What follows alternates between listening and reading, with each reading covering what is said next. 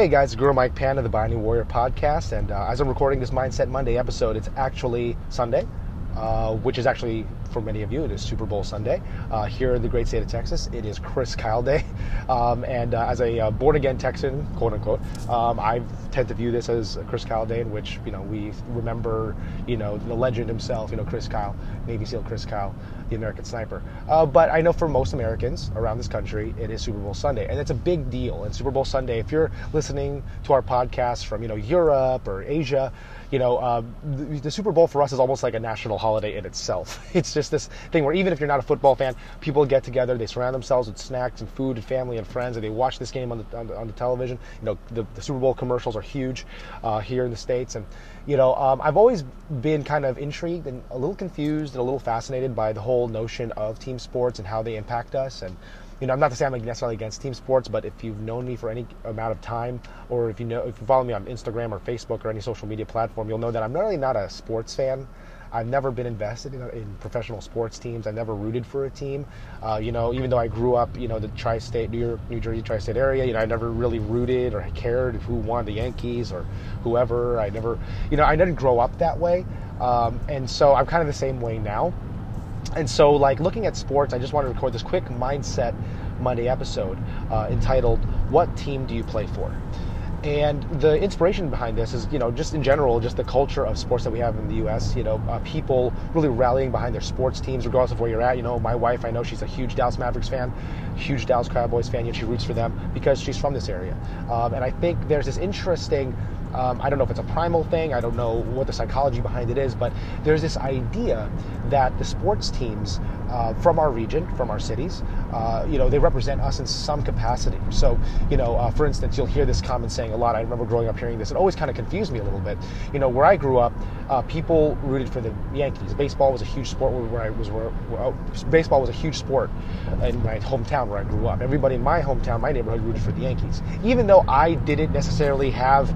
I didn't really care about sports. I still rooted for the Yankees just because that's what everyone else did. It was just kind of customary as a cultural thing where I grew up.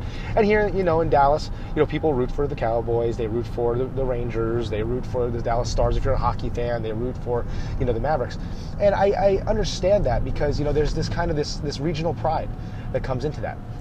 But there's this saying that always kind of threw me off. And it was this saying, let's say, I remember when I would be growing up, the Yankees would win a game. And, I remember kids at school the next day, and all excited, hey, we won. And I would just look at them, and I'd be like, well, you didn't win anything. You weren't on the field. You didn't go to the practices. You're not on the team. You're a fan. And I think there's this kind of this living vicariously through our heroes that takes place when, sports, professionals win. And I think there's this sense of I don't know, it's undeserved pride in ourselves when our regional team wins, and we feel that was a victory for us. And so as I go into this week, I really want all of us, including myself, to think about, what team do we really play for? I mean, I don't play for the Cowboys. I don't play for the 49ers or the Chiefs. I really don't. I don't play for those teams. I got to focus on the team that I play for, the team that I serve. For me, it's my family. It's my wife and my son. It's that's the team I play for. My tribe, my Bayani Warrior tribe, Atienza Khali tribe. Those are the teams I play for. Those are the people that are important to me. And those are the teams that I try to level up. Those are the teams that I try my best to serve. Those are the teams that I dedicate my life and my energy to. For me to wear the jersey of a team and to have, someone else's a player's name on my back. I just find that kind of peculiar. So as we go into this week, regardless of who wins tonight, and regardless of who you root for, have fun. I mean, again, this is going to sound very cynical, and I know many people out there might think that, oh, he's just hating on sports fans. It's not. That's not necessarily the case. I know my wife's a sports fan, my dad's a sports fan, but we have to remember what we're putting our energy into. Regardless of who wins tonight, our lives are going to be pretty much the same tomorrow. It's Monday morning. We're going to go back to our jobs and our daily lives, and unless you play for the 49ers or the Chiefs, there's really no need to have this huge sense of pride. For me, in my humble opinion anyway, I think it's important to respect those athletes and to admire the hard work that they've put in, and all the time and energy and sweat and practice that they've put in, and the planning that the coaches have put in. And it's really cool to see, and I think it's very inspiring to see that. But we have to draw a line somewhere and realize, our life is not about our sports team. Our life is about our family and the family that we serve, the team that we truly play for. And again, let's ask ourselves, this week, who do I play for? Who do I serve? What team am I really a part of in my daily life?